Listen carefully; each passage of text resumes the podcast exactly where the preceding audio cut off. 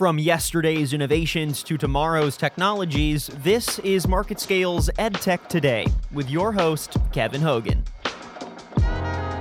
Welcome to the latest episode of EdTech Today. My name is Kevin Hogan. I'm glad you found us. And with me today, I have a whole panel of guests to address one of the most important issues surrounding education. Actually, it was the most important issue surrounding education until this past March when unfortunately covid hit us like a ton of bricks and that has to do with cybersecurity and the the data security of school districts and so many different aspects uh, betwixt and between that.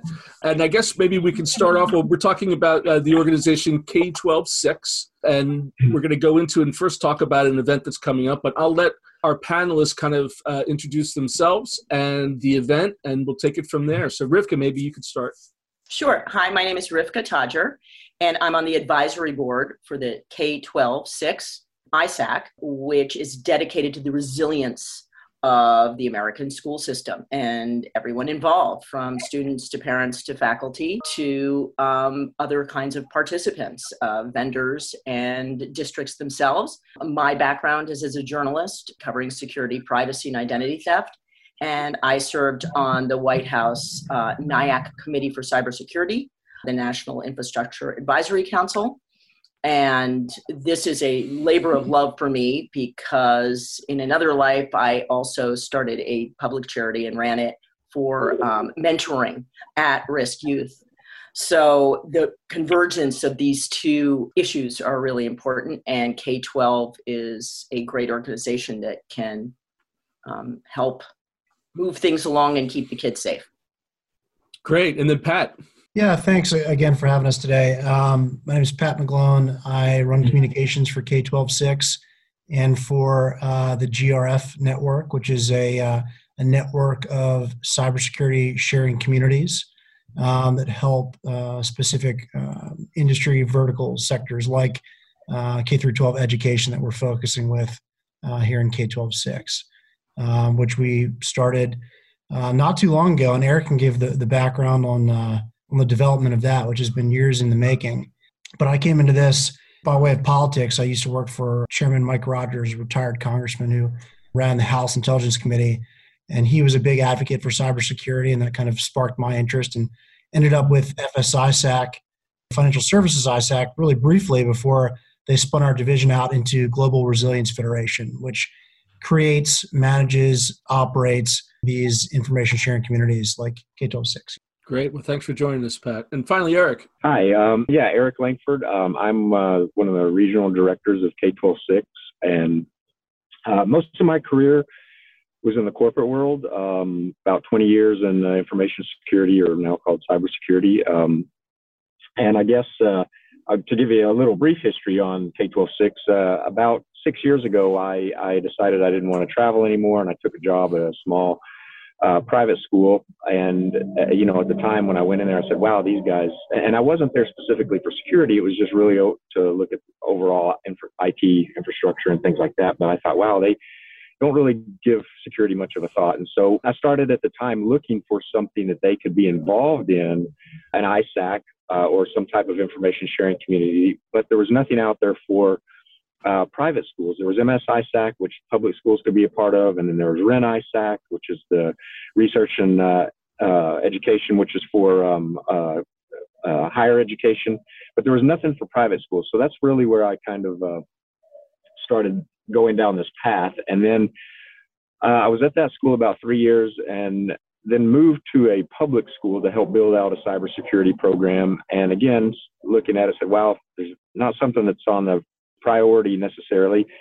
And at the time, I met the president of Global Resilience Federation at a conference. I said, Hey, you know what? There's a gap in the whole ISAC infrastructure, and it's K 12. Nobody is specifically focusing on K 12, and that means K 12 public, private, you know, whatever. And so she said, You know, you're right. And that's where this started. And that was about two years ago. Well, a little over two years ago. October of last year would have been exactly two years when we started down the path. So we started working to you know come up with uh, uh, at the time there was no name for this um, you know and we came up with the name K126 which the 6 stands for uh, Security Intelligence Exchange And so that's really where this all started and came about. And so today here we are, and uh, I'm glad that we can talk more about it. Yeah, well, that's that's great. And it, it, between the three of you, I think the hardest thing will be to uh, stop the conversation between your all of your experiences and, and your insights. But let, let's start off first talking about what cybersecurity means from your organization's perspective. So, I mean, I've covered EdTech for a while, and people will talk about cybersecurity and they'll talk about the safety of students and their behavior online, right? And then you have other people talking about um, uh, data privacy when it comes to the archives. And then they come to what I suspect is what you're going to talk to me about, which is basically protecting the enterprise district infrastructure um, of the of the network. Am I correct in that? Uh, I, I, think that's you uh, correct. I think uh, going even further into that, uh, and and one of the reasons, you know, I like to say information security is, and, and you know, that's now everybody talks about cybersecurity, but I like the term information security better simply because that's what we're trying to protect is information. You know, whether and it's the infrastructure side, it's student information. You know, most schools have student information. They've got information on parents. They in their systems. They've got business information. So I would say, you know, it's trying to protect information as a whole that re- relates to anything K twelve. Yeah, and eh, traditionally in communities like this, um, ISACs and, and ISAOs, which are you know for for those unfamiliar, essentially the exact same thing. They're uh, groups of peers getting together to securely share cybersecurity information for, for mutual defense. Um, ISAC being a designation for critical infrastructure, and ISAO being the designation for uh, non officially designated critical infrastructure. But the goal of those types of organizations is really warning and mitigation.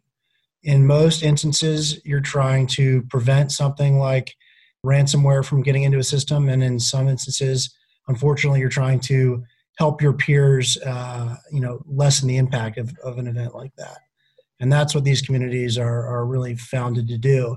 Um, so you have information coming in to all the members. So the members in this case for K-12-6 are, are these school districts, the private, public, charter, and these peers are sharing, hey, look, I got this phishing email.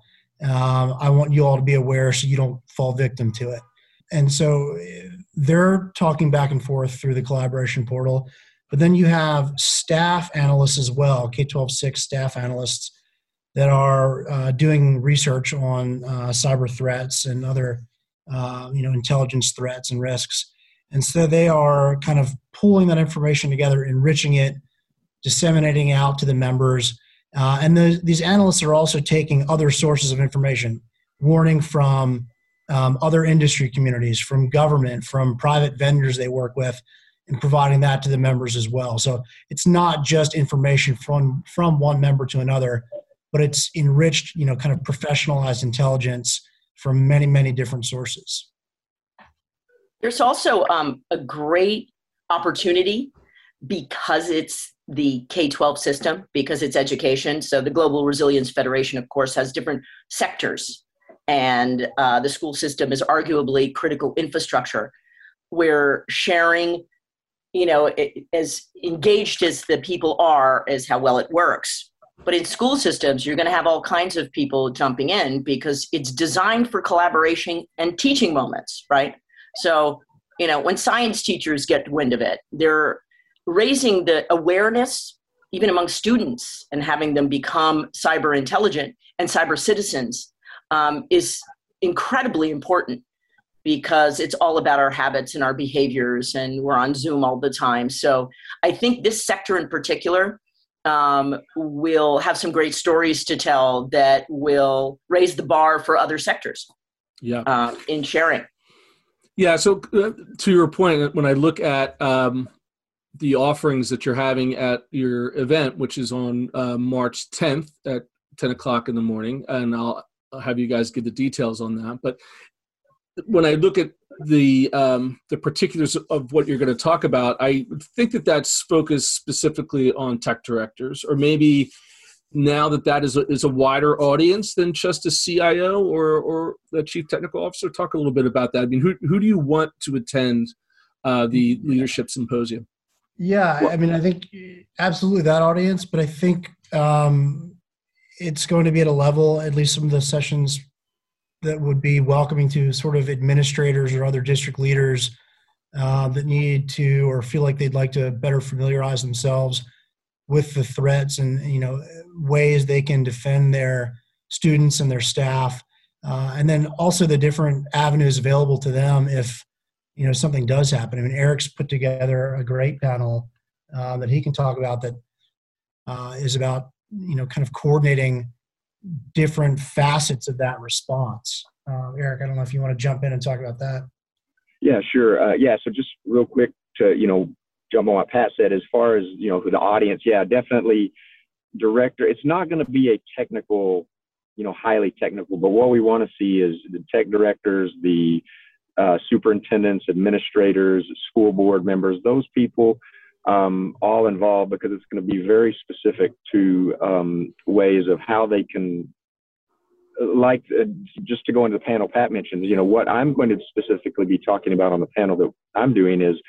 Um, it's kind of, you know, are you prepared for something? You know, do you have a plan when something happens? And so we've got uh, somebody who uh, from a company that handles incident response. We've got somebody from the FBI. We've got somebody from a, a cyber insurance agency, and we've got somebody from the uh, U.S. Department of Justice. That will all be talking about, hey, look, what is your plan if something does happen? Do you, what, what are you going to do? Who are you going to call first? Do you have the right cyber insurance in place? Um, you know, what what do you need to do when when you say are hit by ransomware? Uh, how do you how do you um, uh, protect those systems that are still up. And, and so those are the types of things we're going to be looking at. And then one of the other panels is right before that is uh, school districts that have had breaches, not only districts, but a, a company that has had, uh, that provides services to school districts that have, has had a breach. So listening to what happened in that and you know how did they go through things and probably some of the mistakes they made um, so it's really like i said it's not going to be a highly technical um, presentations, but it's going to be very informative. Uh, and and for those that uh, are not at the leadership level, I think what will be beneficial is it will allow them to understand and and talk to things to their leadership and say, look, here's something important we need to think about in terms of incident response or cyber insurance or you know working with law enforcement. So. Um, so really, I think it would benefit anybody in education and even just teachers. If teachers are interested in, in cybersecurity, I think it would just be a good uh, introduction for them on on some of the things to to think about. And um, what's interesting about the non-leadership too, just to elaborate a little bit on that point, is you know you can argue that all intel now, from anything from stealing people's and their parents' data to um, the chatter that happens online before a school shooting, is that there are a lot of people who are not in administrators who aren't part of the framework and the the method of sharing, but are really the Intel data feeds, right, as it were. Um, people with boots on the ground who might know Intel that once they understand that there's an infrastructure are able to feed it. Um, and that can be students, it can be teachers, it can be principals, it can be administrators, and then of course all the others they're talking about. But that's what's interesting about this sector is that um, it's got different levels of engagement as a community. And I'd say one one thing that um, I think of particular value, uh, Eric, that's, that you mentioned is the sharing of, well, the, the cliche is best practices, right? But when it comes to sharing the lessons learned of being hacked or being the victim of ransomware, it's yeah. maybe it's, it's it's worse practices. And usually in the education space, you find district leaders more than happy to talk about what they're doing and even have some challenges. But as a journalist, when I would go to approach and ask them about why their district was shut down for three weeks uh, because they had a, fork over five million dollars and then had to do it all over again three weeks later. Not something that most uh, districts want to share about, right? Yeah, and that's true, and that's and that's even uh, the case in a lot of other industries as well. You know, and and that was something that was kind of a battle when so in it was 1998 approximately when most of the other ISACs for the critical infrastructure were founded and not necessarily around cybersecurity but Y2K but when cybersecurity started being an issue um, that was uh, an issue, you know, something that they had to struggle with of, uh, you know, sharing information and understanding. Hey, this is this is about making each other better and helping each other. And it's the same in K-12. You know, there's we're going to go through those struggles of schools going, well, I really don't want to share this with anybody, but but you know, you have two ways to look at it. You can cover it up and just say, you know what, we're not going to tell anybody, and we're going to hide it the best we can. It's going to come out, or you can say, you know what, we got hit and this is what we're going to do to help somebody else so that they don't make the same mistakes you know that they can say oh well thanks for telling us that. Thanks for letting us know that we should do this and that. And so yeah i mean that's that's the the beauty of the information sharing community is we can take all those those and, and you know and for teachers i mean i think specifically you know how do you learn? You learn by failure and and i think that's the the best way to, to look at this is you know let's share those failures out there with each other. And and one of the nice things about the information sharing community is we're we're uh, we govern ourselves with something called traffic light protocol, which basically says that hey, if I want something to be very um, you know i don't want it to be attributed to my school i want i do want the information to go out to the rest of the community so that it can help them, but I don't want anybody to know it was our school. They can do that. They can mark it as TLP red, yeah. and then none of none of that information about them directly will get shared with anyone else. So, so we've got that ability to, um, you know, remove remove the attribution piece to it. But at the same time, a school may say, "Hey, we want to know. We want people to know because we want them to." Have that open conversation and open dialogue with us so that we can in the future um, all get better. Yeah. There's also um, school systems are not accustomed to thinking of themselves in corporate infrastructures. And the other vulnerability are third party vendors, right? So we don't think of them as vendors like let's like Scholastic, all right? Everyone's at those, they run every book fair. They're a classic third party vendor, but they're sort of people think of it more from the faculty and somebody comes and they have the square dongle and they run the book fair and the books come from Scholastic. But you know, and the thing doesn't work and people are keying in their data and it's a security nightmare. But the, they are vendors. And there are, again, certain best practices for things like that. And school districts, for example, private schools hire cleaning services. Um, public schools have janitorial staff. So there's another external door that is um, physical resilience too. So there are a lot of ways just to that have been thought through in a strategic way um, in corporate environments that I don't think have reached this community yet. Let me ask uh, all of you guys this question. Um, you know, as a result of the pandemic, how has that changed um, security strategies for districts? I assume with the with the move to remote uh, and the, the, the move to hybrid strategies, that that has made security that much more difficult. Is that is that fair to say? Yeah, that's a, that's a fair statement, and and and there has it has uh, caused some issues. I mean, there's been you know, of course, the Zoom bombing is probably the one that's the biggest. Um, but uh, and one of the concerns that I've you know spoken with a lot of people said, hey, when all these devices that have, we've passed out to students um, or teachers even are off the network and they're on their home networks that may be unprotected or they're working from you know wherever unprotected, you know, what happens when all those devices come back to the school and get plugged back into the school network and that type of thing. So, so there are a, a lot of concerns, and it has changed um, uh, the way that you think about security because, you know, schools in the corporate world, you already had before COVID, you, you know, there were a number of companies that were already starting people that traveled anyways or worked remote, and so it wasn't out of the ordinary with schools it was you know most schools you didn't you didn't do anything remote really. Uh, most of the teachers were you know you did your job there at school the kids were at school. So it was a big change and uh, and uh, um, and and trying to put those controls in place to manage and secure all those remote devices uh, has been a, a, challenge.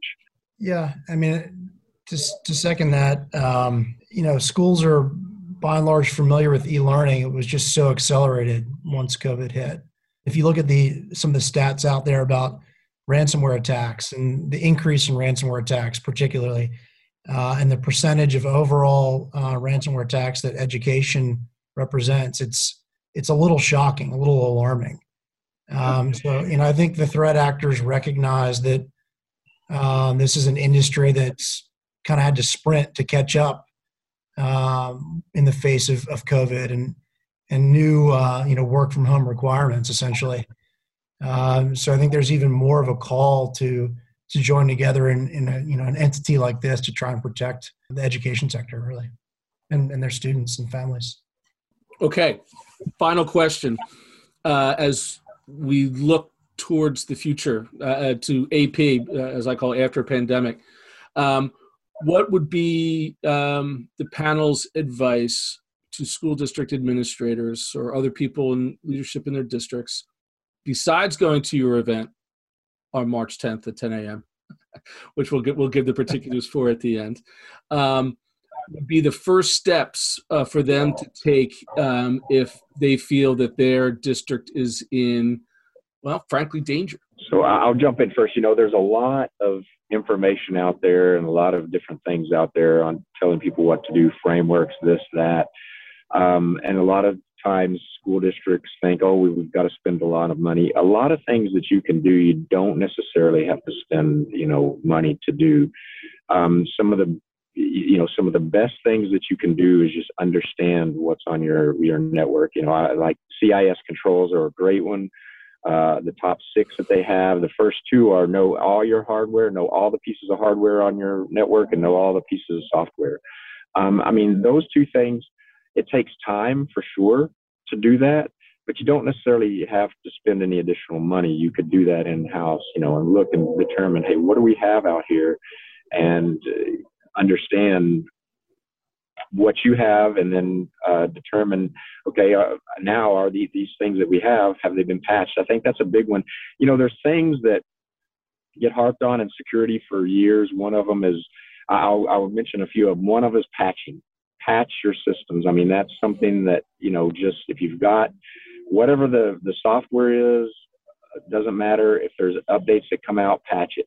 The other is, you know, passwords. Make sure you have good passwords and two factor authentication. That's a big one right now that most, you know, even Microsoft and Google and other places are saying, look, if you've got, you know, we've all provide this, turn it on, turn on two factor authentication.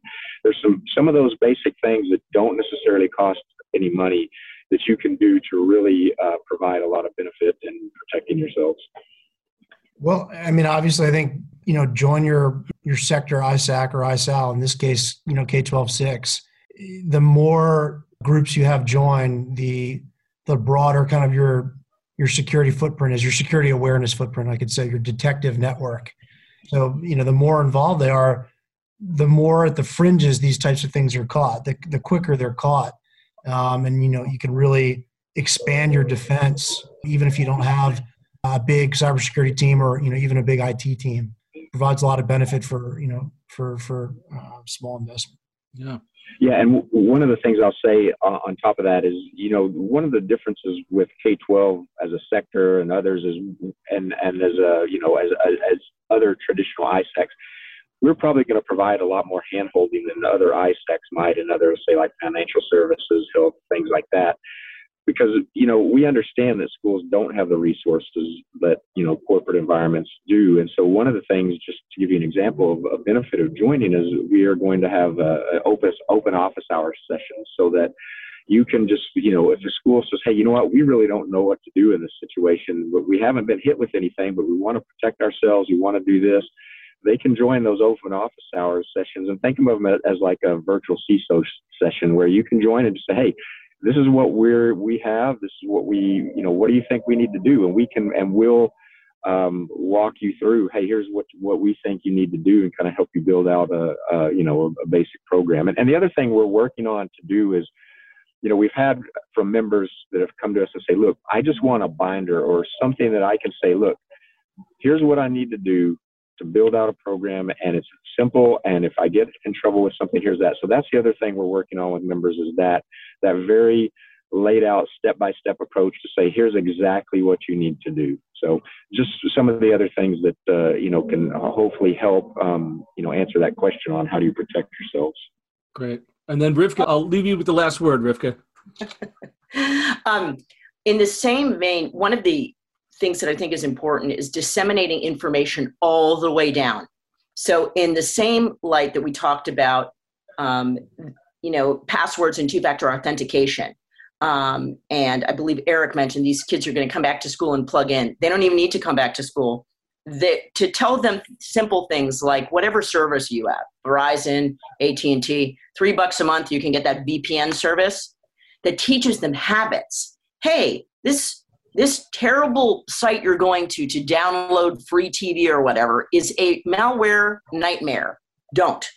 And um, i find that kids really like that kind of stuff so that they're not getting their accounts taken over and somebody isn't using your school's email domain to go on the dark web and buy and sell bad things right and compromise the domain. So i think that this community also has the ability to disseminate information all the way through well, we've run out of time here. Uh, if you want to continue this conversation, if you're listening and you, you want to know more, the K 12 Cybersecurity Leadership Symposium is on March 10th, 2021 at 10 o'clock Eastern Standard Time.